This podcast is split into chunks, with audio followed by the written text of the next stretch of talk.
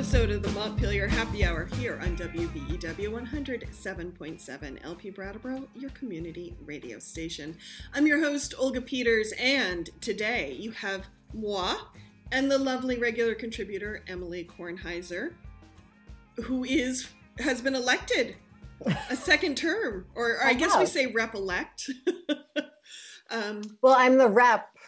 I think you're only rep-elect when it's your first time. Okay. Because I'm still a representative.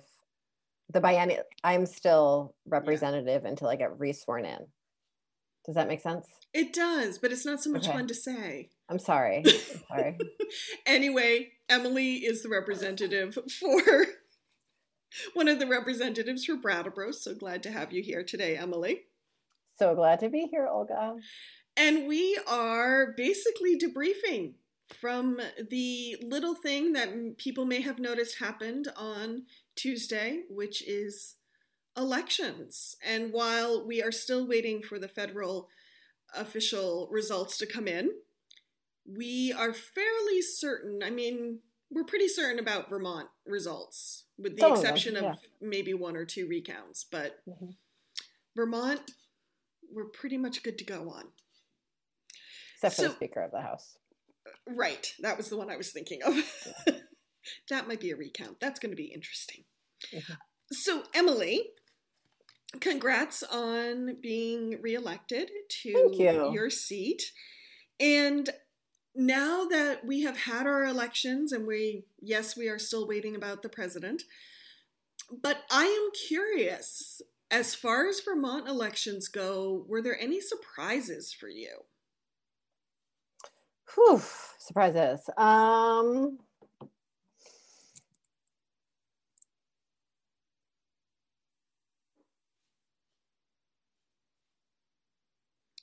for- no, no, no, there weren't. I'm sorry. I was really hunting for some and there weren't. Um, there were disappointments, but not a lot of surprises. Mm-hmm. Um, we knew the speaker's race would be close. Mm-hmm. We had a strong feeling that David Zuckerman would not become our next governor. Mm-hmm. Had a feeling that um, Molly would be Gray a, would be, be yes lieutenant would be elected lieutenant governor in a fairly close race. Mm-hmm. Um, we knew our senators would coast to victory over here in Windham County. Mm-hmm. Um, I was very pleased with my votes in Brattleboro. And yeah, no, I don't think there were any big surprises. There were some races that were close and some races that were, um, you know, went not necessarily the direction that we wanted to in the closeness, but I don't think there were any big surprises. I, what is surprising, the most surprising to me, which is not, um, the surprise isn't in the results, but in the interpretation of the results. Oh. And I don't know if you want to jump to that or if that's too early on in our conversation to start talking about talking.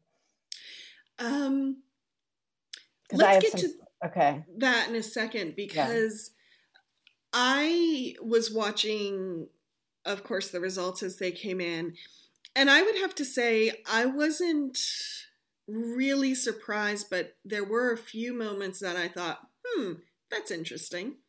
One, I had a feeling Governor Scott would be reelected for a couple reasons. One, we love to reelect in- incumbents in Vermont.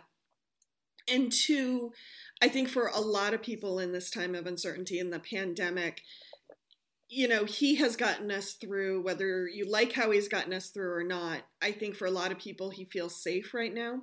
Mm-hmm. Um, all fair enough. What it did surprise me that David Zuckerman didn't receive more votes. Mm. I did expect him to get more votes. The Windham County bubble is a powerful perceptive shield against the rest of the state, Olga.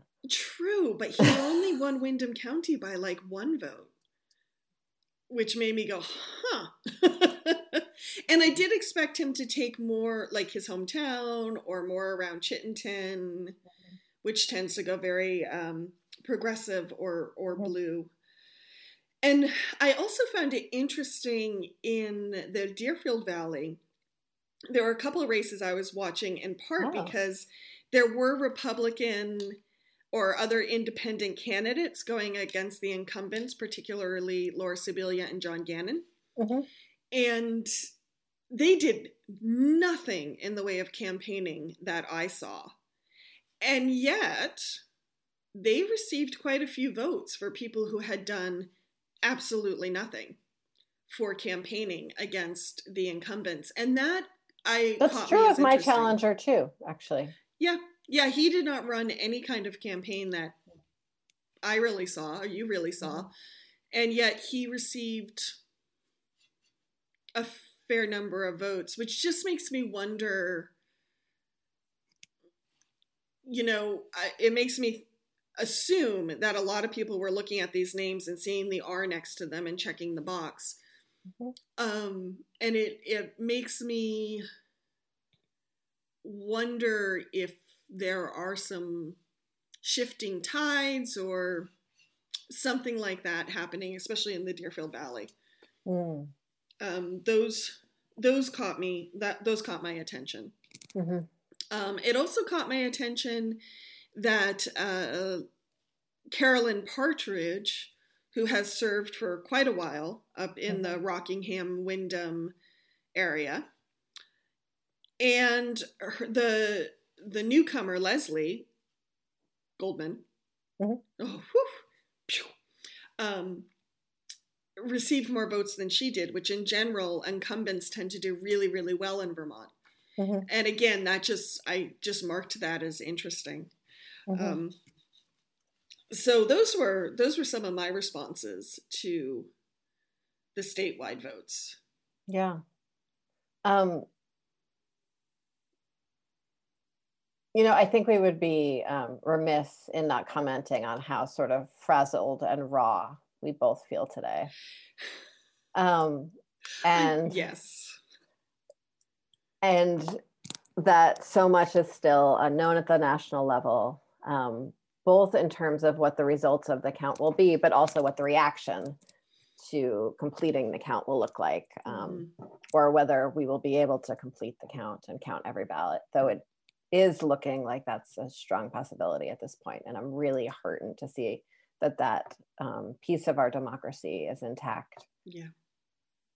Um, went to the Count Every Vote vigil last night on the Common. Yeah. Thought I would see you there, but Randy was there instead. Randy was there instead, um, yes. Had a good chat with him. Good. Not the same as seeing you. Sorry, Randy, if you're listening. um, and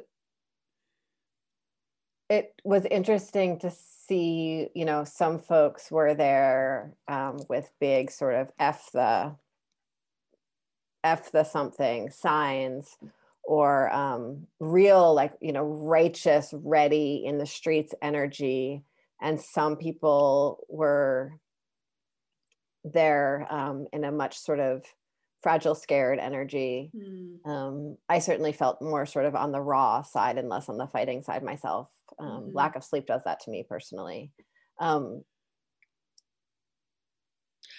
and I, I will yeah. just tell listeners that Emily and I both kind of self-medicated Tuesday night with episodes of The Great British Baking Show. I actually did not watch The Great British Baking Show. I was going to. We I think we texted at like one in the morning. Yep. And I was about to watch The Great British Baking Show and um, put myself to bed. And my laptop died, and I decided it wasn't worth going to find a cord. And so I just listened to a podcast and fell asleep. That works um, too. Yeah.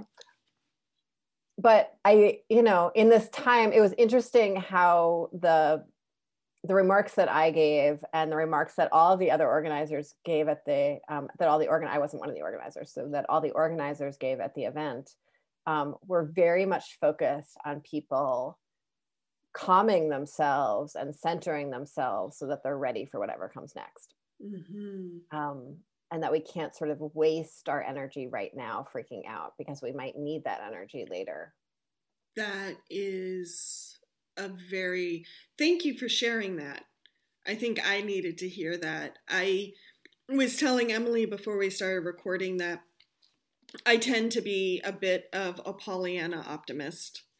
And uh, for better or for worse, but and and I'm glad to be wired that way. but there are times where it kicks me right up the backside, because after the last four years we've gone through and this pandemic, I just really assumed that when the results started coming in on the national election, that the national map would look different. Mm-hmm. And it compared to four years ago. Mm-hmm. And in many ways, it does not. Mm-hmm. And I, I just watched, I, I, I was looking at the Guardian's website and just watching the states turn different colors and just sitting there going, but wait a minute, did, did no one notice the last four years? Well, so I think that's some of the lessons learned um, or observations about Vermont that I sort of had about the national level and I didn't quite have about Vermont yet. Um, mm. That I'm taking from this election cycle. And part of it is, you know, you say the lessons of the last four years, but everyone experienced the last four years through a very different media filter. Yeah. Um, Good point. And from a very um, different understanding of who will solve their problems and how those problems should be solved. And so everything goes through that filter as well. And so the person who's the right person to solve those problems is a very different person as well. And I think when I looked at ha- what happened in the statewide elections, you know, I've seen um, Laura Sibilia commented that, you know, look, you know, you see the maps of the three sort of races in Vermont, um, the three statewide races, you know, you see the map of Biden's, you know, like full victory in Vermont, of the governor, of Governor Scott's full victory, and of um, Molly's victory. And if you put them, I don't know if, you know, if you've seen them all three next to each other, mm-hmm. and just colored red, blue, but it looks like one's totally red, one's totally blue, and one's like a perfect hybrid of the two. And you could say, you know, Laura's lesson from that, and I don't want to, you know, speak for Laura, and this is something that she just like sort of said lightly on social media, like, look, we have a purple state. Mm-hmm. Um, but I don't, I don't think that's the lesson. I think the lesson is that people, um, those are three very different candidates who speak very different languages to yeah. voters, um, and have very different theories of how to get things done, and have very different ways of identifying what the problem is. Mm-hmm. And that, I think, is really what's resonant for people. I think we're very much beyond the red-blue divide, even though our media still describes it that way, or electoral maps maps still describe it that way. And I'm like very much not the first person to say this. I don't want in, in any way anyone to think I think that I like came up with this idea myself. Um, but it's so it's so extra clear to me in Vermont. Um, And it's very clear on the national level, and Masha Gessen, who's um, pretty brilliant journalist and political commentator, who came here as a refugee from um, I don't remember. Russia. I mean, she came from Russia. I'm trying to figure out a way to describe the Russia that from, you know, a Russia that's led by oligarchs, um, and so has a lot of lessons to sort of teach us about what it means to live under that kind of regime. Um, really talks about the deregulation of our media environment, and mm-hmm. that like the corporate ownership and deregulation of our media environment is what creates these totally different realities, that people are different, but the level to which people believe completely different versions of the last four years is extraordinary. Mm-hmm. And The so the sort of theory of how, what our problems are and who knows that we have those problems. All of us just want someone to say like, I see you and I see you in your problems. Mm-hmm.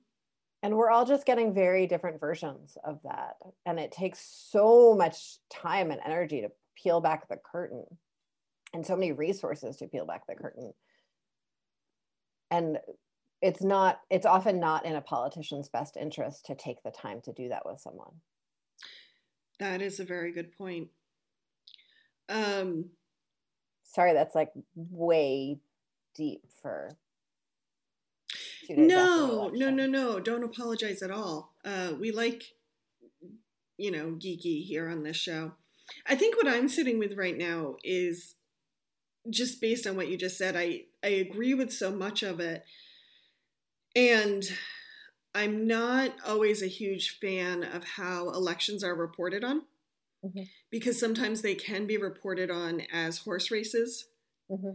and more about personalities than ideas, um, or or solutions or plans or, mm-hmm. or what the the candidate says mm-hmm. they're going to do. Um, and and I also agree with... I, I've had many concerns about the deregulation of media in that it has allowed just a few entities to own a lot of the media. Um, but I am going to push back a little bit because, and I'm going to bring this around to Trump, actually. Oh, good. I think one thing that a lot of people like about Trump, at least I'm thinking of the, the folks in my circle who are pro-Trump, there's a simplicity to him uh, of, of, you know, and kind of, I think a simplicity that, that people who like to be dictators tend to have, that I will take care of everything. And, and you can just kind of relinquish control to them. And I, I, I find a lot of folks in my circle kind of like that. He's just going to fix everything. Um, And but I think I, the flip side of that is that he, I think a lot of folks feel like he says it like it is. True. Good um, point. What, how I'm going to tie that to media is, and what I want to push back on a little bit is I hear a lot of, oh, the media. Mm. And it's all on the media.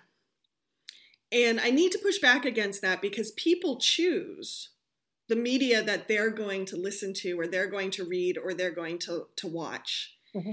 And there are media outlets out there that I think do a very poor job. There are some I think do a very good job. But to put it all on the media, I don't think is accurate because people are choosing the media that they consume.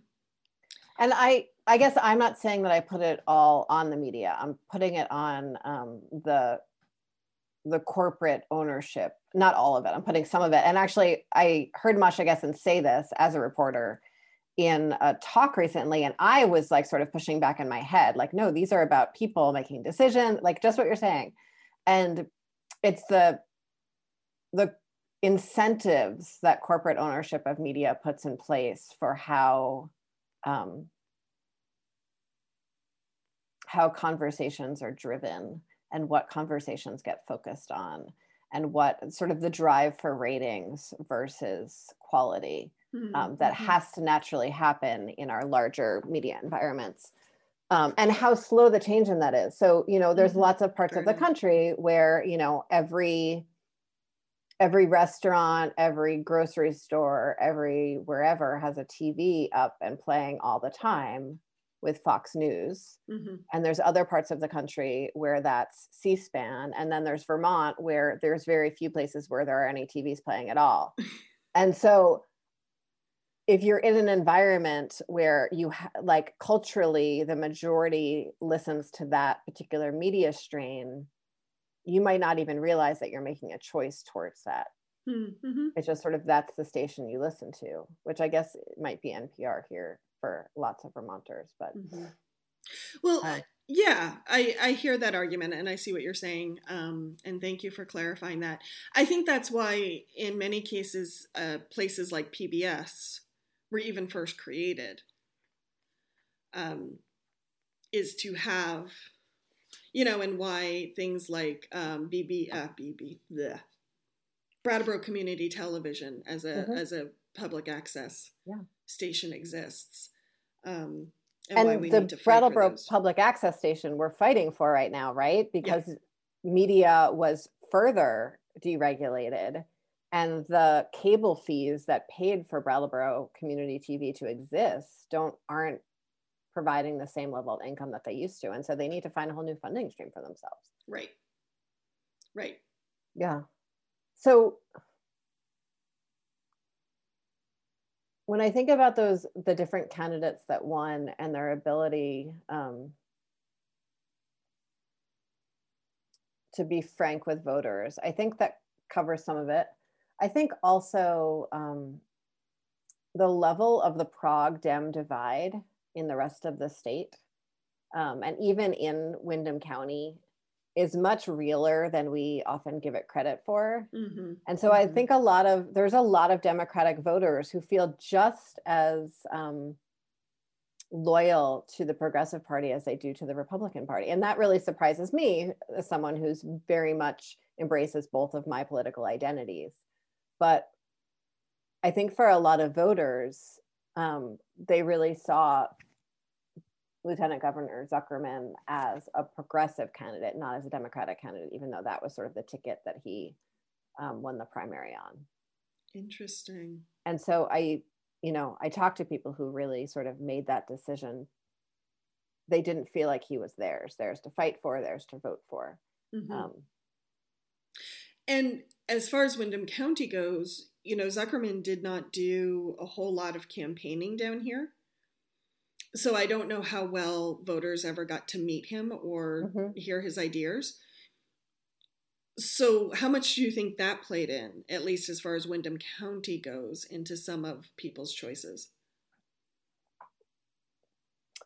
Um, in other words, so know. all they could see was Prog or Dem. Say that one more time. Because he didn't do a lot of campaigning down here. Mm-hmm.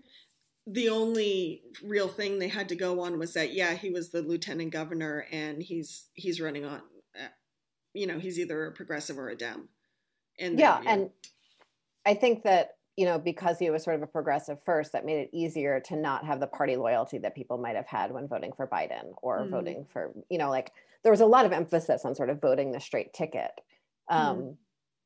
But because the P came first, I think that helped. Also, I mean, I don't want to in any way discount the profound power of incumbency that Scott had in this election. I mean, he was on the radio every single day saying reassuring things to people. Yeah.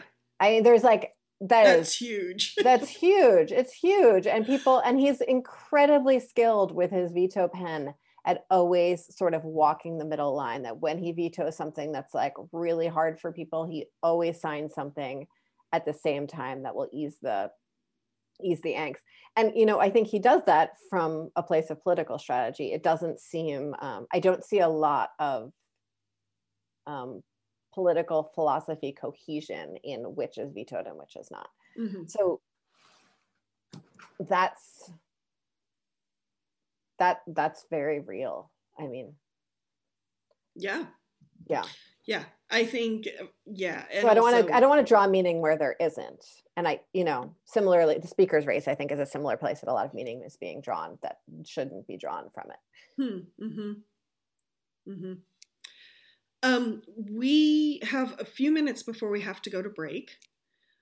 Anything you want to tie up for listeners? Because I feel like we did kind of around in circles a little bit. Um. I think nationally, I don't want to discount the power of race and racism and anxiety mm-hmm. and how disappointing that is. Yeah. Um, yeah. Okay. I am still sitting with a lot of this week, so mm-hmm. I apologize for not sounding more profound. Um oh, I, this is, I, that's why I started this whole thing off by saying we should talk about how we are. Mm-hmm. Yeah, it's, one cannot write history while it's happening, even though I guess that's your job, isn't it? Uh, yeah, but my job is only the first draft of history, and then I have to write a follow-up.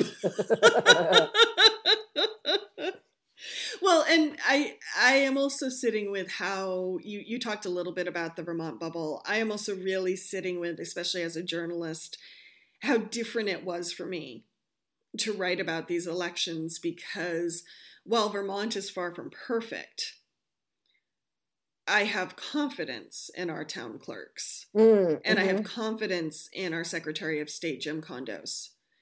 And I have confidence that there's no skullduggery happening. um, yes. And, and that I think made this election very different for me than it did for many of my friends in other parts of the country. I think that is so important to talk about, and thank you for bringing it up. We, I don't think there was enough conversation after the last election, the extent to which voter disenfranchisement, both on the individual level and then on the systemic level, led to the results that we got.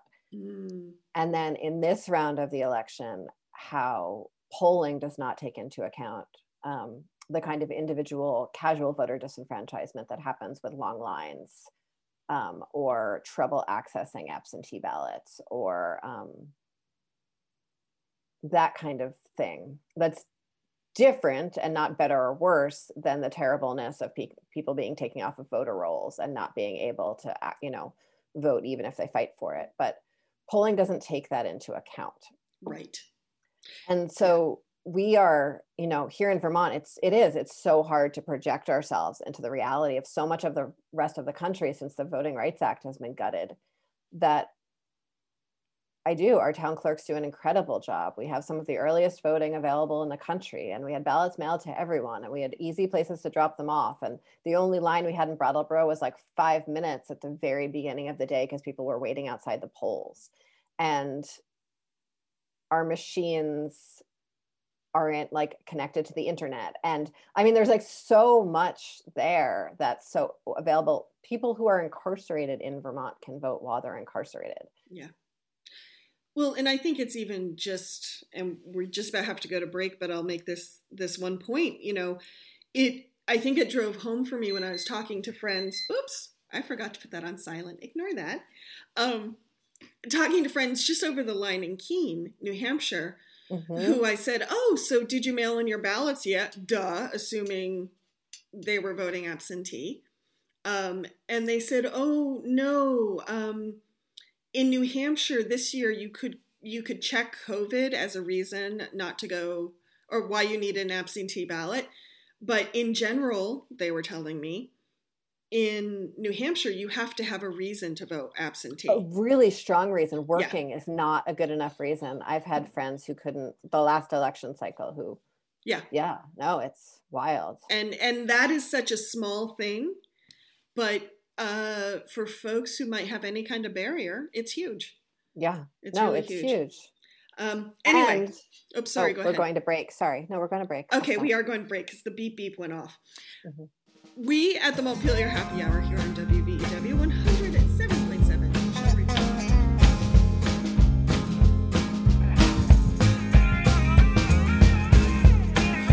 back to the second half of the Montpelier Happy Hour here on W B E W one oh seven point seven L P Brattleboro, your community radio station. I am your host, Olga Peters, and we are talking elections and what's next for Vermont here with Representative Emily Kornheiser. Welcome back, Emily. Thanks, Olga. You know what I know about our show? What do you know? I know that the views and opinions expressed on this show are the opinions and views of the host, Olga, the guest, myself, and nobody else, not the station. That's something I know about our show. That is a good thing to know. It's good for our listeners to know that too. I thought they might like to hear that. I appreciate it, Emily. Thank you. Mm-hmm. You're welcome. Okay, so Vermont mm-hmm. and the elections mm-hmm. and the landscape. Mm-hmm. Um, in some ways, I'm feeling a lot hasn't changed. Mm-hmm. But it probably has. Yeah. So we, um, the Dems lost a couple House seats, all in very close races. Um, and one of those House races um, was our Speaker of the House, Mitzi Johnson. Mm-hmm. And I think she filed for a recount today. Okay. Yeah, because it was like, what, eleven votes, eighteen votes, something like that? You know, I should definitely know the exact number, and I don't remember. It was less than thirty. Yeah. Um,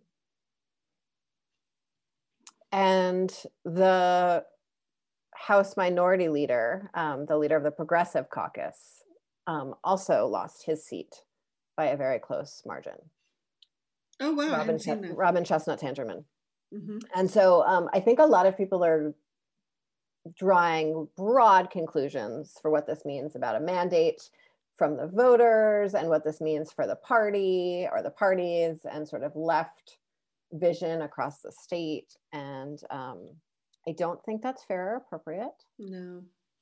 Both of those folks have been operating in really um, districts that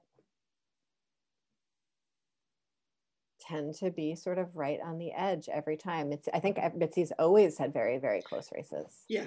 Um, and it's really fascinating that we voted in a speaker two times um, who was in such tight races and had to be so careful about her reelection. Mm-hmm. And so, you know, she's requested a recount. It is very close. We will see what happens. Um, but that certainly puts a lot of things up in the air in the Vermont House. Mm-hmm. And then in the Progressive Party, um, the loss of Robin is really counterbalanced by a surge of some really strong young female progressive candidates, new progressive candidates. That's exciting. Um, yeah, it is exciting. And it's really interesting. Mm-hmm. You know, talking about voter mandates, I always find that interesting when we try to ascribe something very specific to something that happens very quiet, you know, very personally. People go in, they mark their ballots, we but we don't know why. We mm-hmm. can assume. Um, but we don't know why. But we don't know why. We don't have exit polling here. Right. I, I was just going to say that is a place where some kind of polling could actually be more useful afterwards mm-hmm. at exit yeah. polling yeah. to just say, okay, you know, why did you make the choices you did? Mm-hmm. Um, that would actually be kind of useful. Um, but as someone who is in the legislature, mm-hmm. when you see these results, um, oh, I'm gonna I'm gonna change that question. Sorry. There's no need to apologize. You're so good. You're breaking me of that habit. Mm-hmm. Um, you know how how do you decide or choose or find out what your constituents want? Because one thing about democracy is it's run by those who show up, but sometimes those who show up are squeaky wheels. So squeaky, those wheels. And and not necessarily the majority of opinion. So, you know, how is that for you? Like, what do you do? Um, so... I'll answer what I do personally, and then there's some sort of theories around that. So there's um, what I did personally. My first time around was I went and knocked on every single door, and I had conversations at every single one of those doors um, that were home. Yeah, and left stuff for. You weren't talking to doors. No, and my um, my campaign materials are very detailed, and my website is very detailed about my policy proposals. Um, and the sort of card I left is more detailed than is recommended. The type is, you know, the font is too small mm-hmm. um, for political stuff. And then I took all of those conversations I had and I brought them with me to Montpelier when I think about it. And then I also, you know, I host constituent conversations um, every week. That's very much a place where, you know, squeaky wheels tend to come rather mm-hmm. than, um, you know, the whole, I mean, obviously the whole town doesn't come to that. Um, and then I tried to, you know, I tried to read the less virulent Facebook posts um, to just sort of see like, what are people asking questions about? Like, what is something that people keep on asking for help with on Facebook that there's like actually a service to help them with that, but they don't mm-hmm. seem to know it exists, right? So mm-hmm. I try to notice stuff like that. Um, and then this round of elections, um, that was really hard. And so I called a whole lot of people, hmm. um, but it's really very much not the same as knocking on people's doors. Yeah. Partly because, you know, I had someone answer the phone recently who, after I sort of said something and then paused, she said, "Oh, wait, are you a real person?" And I was like, "Yes, I am. I'm a real person." Like I, you know, And it's hard because if you call enough, you know, most people aren't home, you leave enough messages that your voice sort of starts to become a little, my voice becomes a little rehearsed. Mm-hmm. And so um, a lot of people just, you know, I had two people hang up on me without saying anything. And I was like, I almost called them back and was like, you know, I am a real person. You could say no, thank you. Which like, I, there's nothing to be gained. So like, I did not do that, but I was just like, maybe they just didn't know it was me. Maybe they thought I was recording. I get recordings on my phone. Um, So those are things that I do. Um, and then I talk to sort of community agencies a lot and try to talk, you know, hear what their constituencies want. Mm-hmm. I think that's really important. Um, there are, you know, unions and associations that speak for their full memberships. And that's important, but it's less, it feels less meaningful to me than talking to sort of community level businesses about, you know, with their workers or with agencies about their constituencies, because sort of the statewide needs of a constituency would be very, very different from the county level yeah. or the town level needs of that constituency. Right. So that's what I do. But I think what's important to note about that is that there's different ways of doing that. So there's something that in like organizing land is called deep canvassing or relational um, organizing.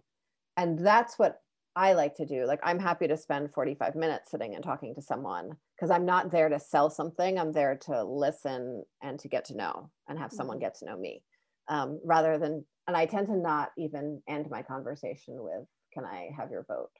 Um, because that's for someone to sort of think on. Mm-hmm. Um, and so that's really different from, I think, what, um, from persuasion canvassing. Mm-hmm. Mm-hmm. Um, which is absolutely has its place, but it's about moving a specific idea forward, or it's about getting someone elected rather than as an opportunity to really hear from constituents. Mm-hmm. And one of the things that's really nice about living in a district like Brattleboro that tends to be much more reliable Democratic vote is I can do that without a real risk to my seat. I can sort of try it the, you know, I can really do it the other way and trust that that system's going to work. Um, mm-hmm. And then I can take the time to do that and really listen to people. Because mm-hmm. um, I believe long-term it's better for the health of our community's democracy. Yes, yes. The reason I, I asked that question, I know we're talking about the elections that just happened, but it feels right now more than ever that we have, as a community, some real conversations mm-hmm. and get very clear about what needs we have so we can start finding some definite solutions. Mm-hmm. And for some reason, right now, looking at these elections where, I, where I'm sitting with them, that's what feels really important. Mm-hmm. Um, and it might be because, again, my optimism catches me off guard sometimes. Um, it really surprises me how things often are concepts or needs. I, I was thinking about what you said about the print and the detail of your leave behind mm. campaign uh, information. You know, there's almost this sense that we, we have to dumb things down for voters. Mm-hmm. And while there are low information voters and there are people who don't care, or there are people who are just so busy they can't care, that doesn't mean they're stupid. No. And and it seems sometimes like there's a disconnect there. And that's what I was trying to get at when I was talking before um, about people really want people who are going to solve real problems mm-hmm. and speak frankly about those problems. Yeah. And I think that is, um,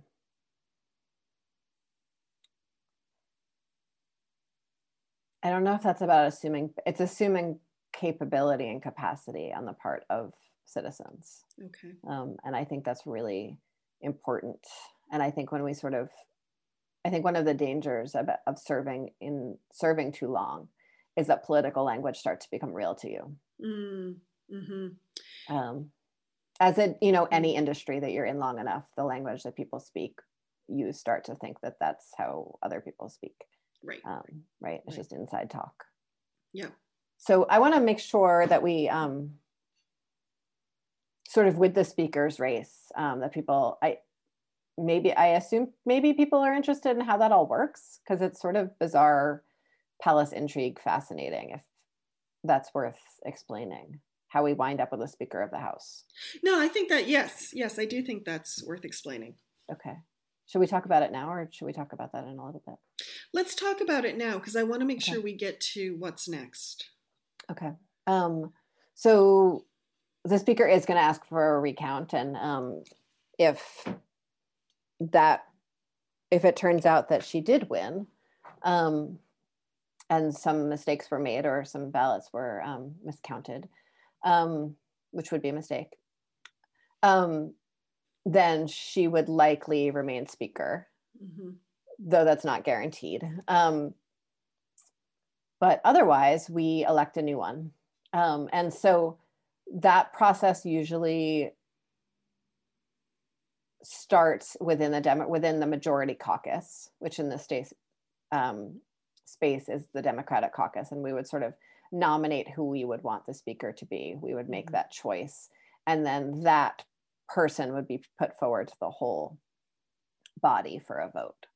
Um, and so that, because the Speaker of the House is not just the sort of the leader of their caucus, that's the majority leader, they are in fact the leader of the entire body. Right. And so Senator Balint is likely going to be the new pro tem of the Senate, which is essentially like the Speaker of the House, but they call it the President pro tem.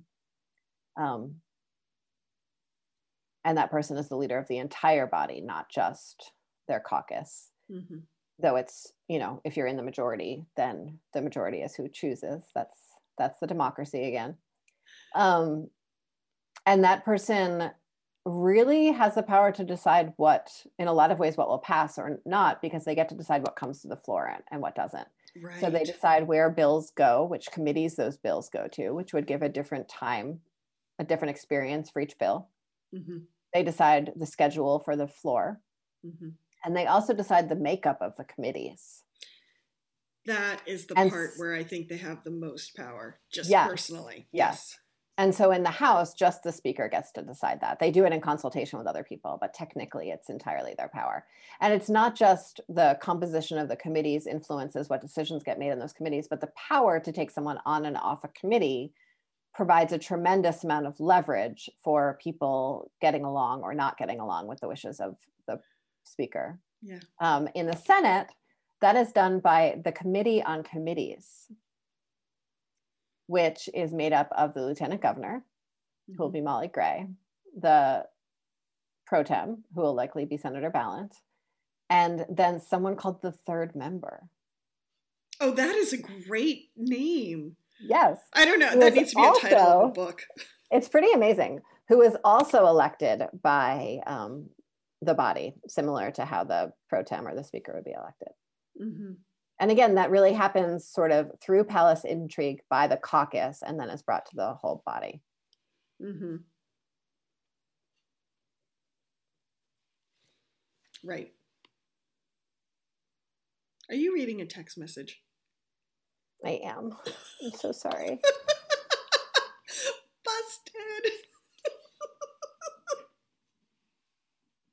Thank you for busting me. I'm like, it's the same way I told you about. This is like meditating. I like cannot. We are so fractured right now. I know. I'm really, I have this theory that by tomorrow, my like system will be recalibrated and I'll be ready for what's next. Uh-huh. But I don't, it's like a theory I came up with two weeks ago. It was like the Friday after the election. That's when things will make sense. You know what? I think you need to give yourself until Sunday night. Just like, have a real blowout, and then Sunday night be like, okay, okay, time to pull up the big person's pants. Yeah. At least that's what I'm going to tell myself. Okay.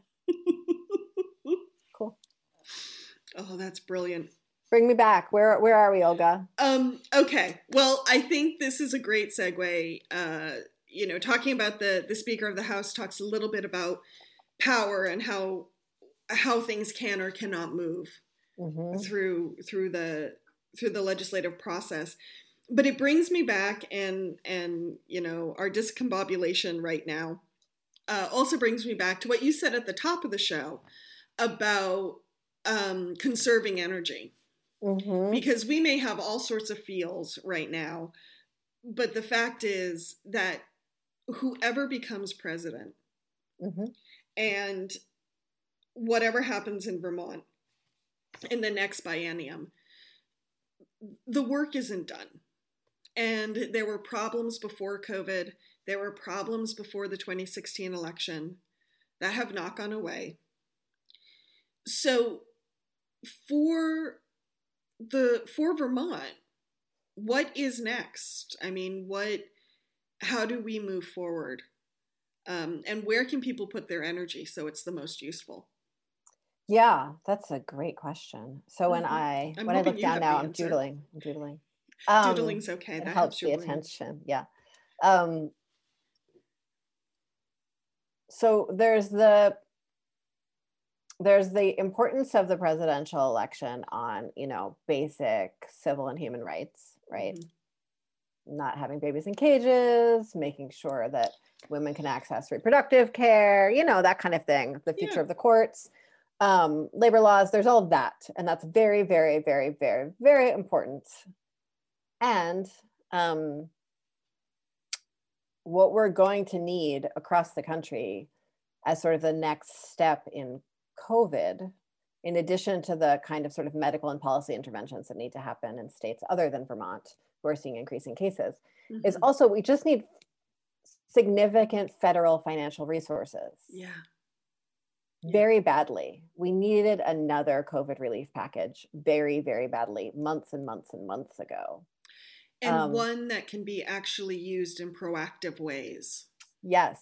Yeah. One that can be used to bring benefits directly to people and directly into long-term planning. Mm-hmm.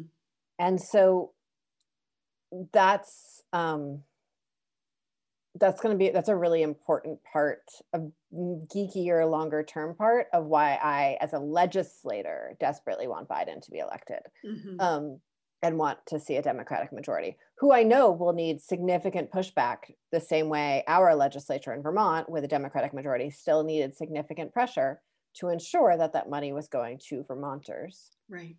And to pause enough to do long-term planning, because we're all in panic state, hard to do long-term planning from panic state. Mm-hmm. Um, Imagine that. But, you know, biology, it's the worst. Um, but that's really, that is the next step. It's really figuring, you know, there's making sure that we count every vote, mm-hmm. making sure that once those votes are counted, that the election results are respected, right? And that is, you know, There's, um, for folks who don't know this already, there's a website, Count Every Vote, and it has local chapters, um, and it's really helpful for quick mobilization. I get daily emails from them now, and most of our, a lot of our sort of social justice organizations around the state are connected into that mm-hmm. and are doing the local organizing on it. So the vigil in on the Commons yesterday was organized by three fifty Vermont, Rights and Democracy, um, the Root, mm-hmm. and Out in the Open. And in other parts of the state, it was sort of much more organized by statewide organizations. Um, but that's a great place to go to know about what will need to happen if we need to mobilize on that stuff. Mm-hmm. But either way, whoever wins, we're going to need to push really hard against this narrative um, that there aren't enough resources to meet people's needs. Yeah. Um, and so that's going to happen in Vermont, no matter what our COVID relief package looks like. Um, it's going to be a really complicated tax year. Mm-hmm. And so I want to make sure we're out in front of that, um, that we're really identifying where, both where the cracks are and where the opportunities are. So today I spent the morning in um, a government accountability joint committee meeting. Mm-hmm. Are you writing, Olga? Now I, I want. Now I want to catch you on your phone, but I my not phone do that. Is over there, set on do not disturb, so I can't see it. Smart lady. I turned mine upside down. Um, so I was. I re- joint- I re- left my alarm on, so it goes beep beep beep. So you know you okay. got me already. Okay, good. Um, so I was in the Joint Government Accountability Committee meeting this morning. It was the first time. Usually we're a committee that meets during the off session. Mm-hmm. Um, that's what most of the joint committees do. And since the off session's only two months long this time, um, we have a lot of work to do in a very short amount of time.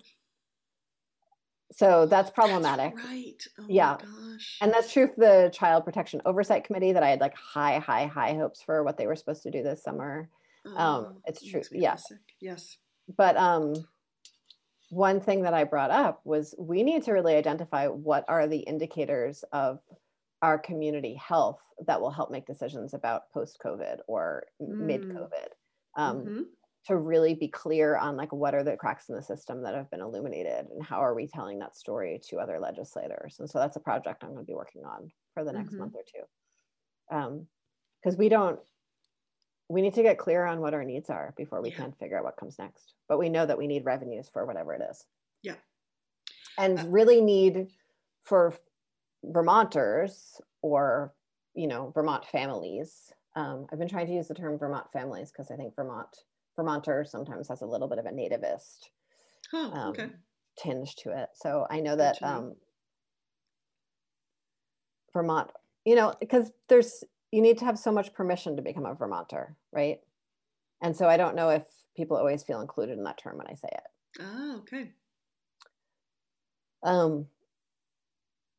So I know that Vermont families um, really need to be clear that they're, you know, they're interested in having those cracks be closed. They want their unemployment system to work. You know, the ballot referendum in Florida to raise the minimum wage to fifteen dollars an hour while the state went to Trump, right? Like that's fascinating. That is very fascinating. And so really encourage voters to be really clear with your legislators about like, where are your priorities? Mm-hmm.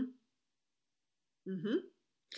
Just like make sure, like someone will, like people respond to emails, like people, it's real people reading real emails. Like we don't have staff. So just like tell, tell me, tell your legislator, tell the governor, tell the whoever, but like, just take four seconds and say, these are my priorities. Yeah.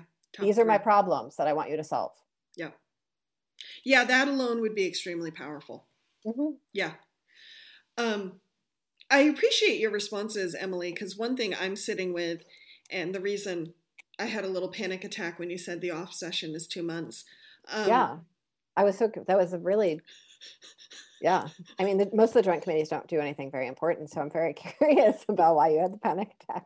Well, I had a panic attack because I I try, um, you know me, I have an overwhelming sense of responsibility for everything.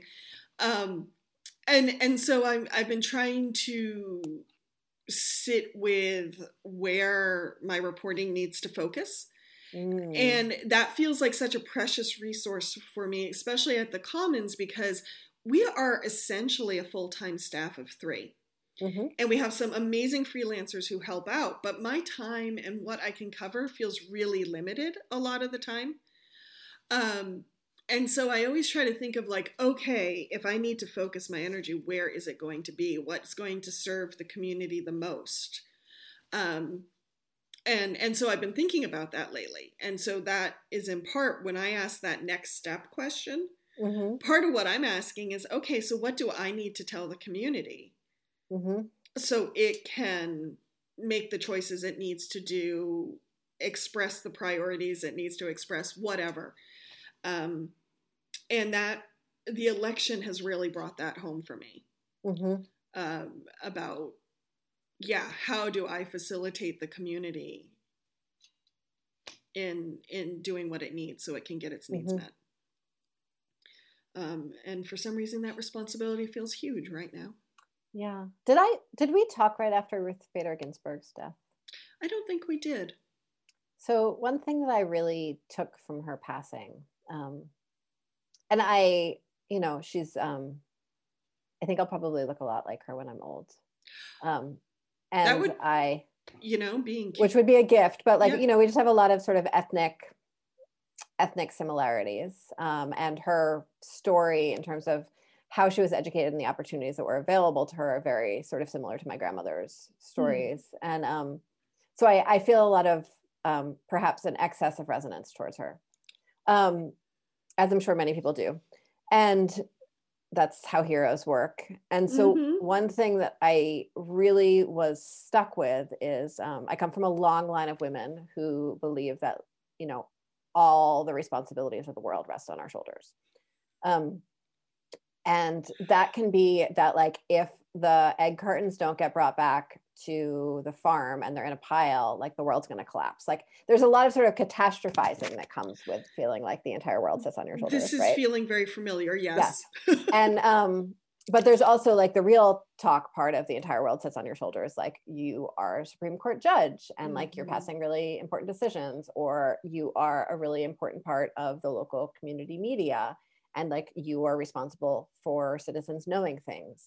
Um, or you're a state legislator and there's, you know, a big revenue shortfall, whatever it is. Mm-hmm. Um, but I was so sad for her when she passed that she felt that the world was sitting so heavily on her narrow little shoulders that she had to fight death to that extent, mm. that she couldn't even let herself pass peacefully, right? Mm-hmm. Um, because she was sort of worried to her last, because she was worried for so long. Yeah. And that she lost track of the fact that she's part of a much broader swath of history. And that we're also, that the roads that she, the paths that she widened or opened for us, we all have a responsibility to walk down. Mm-hmm. Um, that the norms that she upheld, we all have a responsibility to uphold, um, and that none of it sits on, it doesn't sit on any of our narrow or wider shoulders. I have quite wide shoulders. I don't really have very narrow shoulders, but it doesn't sit on any of our one shoulders. It is a community effort and a community responsibility. And um, I think we need to remember that if we are going to be able to um, live our life with the grace that we deserve and that our, you know, that our loved ones deserve. Yeah. Thank you, Emily. That yeah. was really lovely and poignant. And it reminds me... It's the first time I said that without sobbing. So that's also like a huge I, plus. Thanks I was watching. I'm, I'm feeling. I'm feeling. Um, you know, and I think that's pertinent right now too, because we all know we're in a slightly divided society right now. And when we talk community, we really need to mean it. Mm-hmm. And we need to live it. Um, and so maybe that should be our community resolution for twenty twenty-one. Yeah. Is, is to, to serve each other. Mm-hmm. We are out of time. Oh. Here on the happy hour, um, on W V W one oh seven point seven L P Brattleboro. But before we go, Emily, do you have a toast?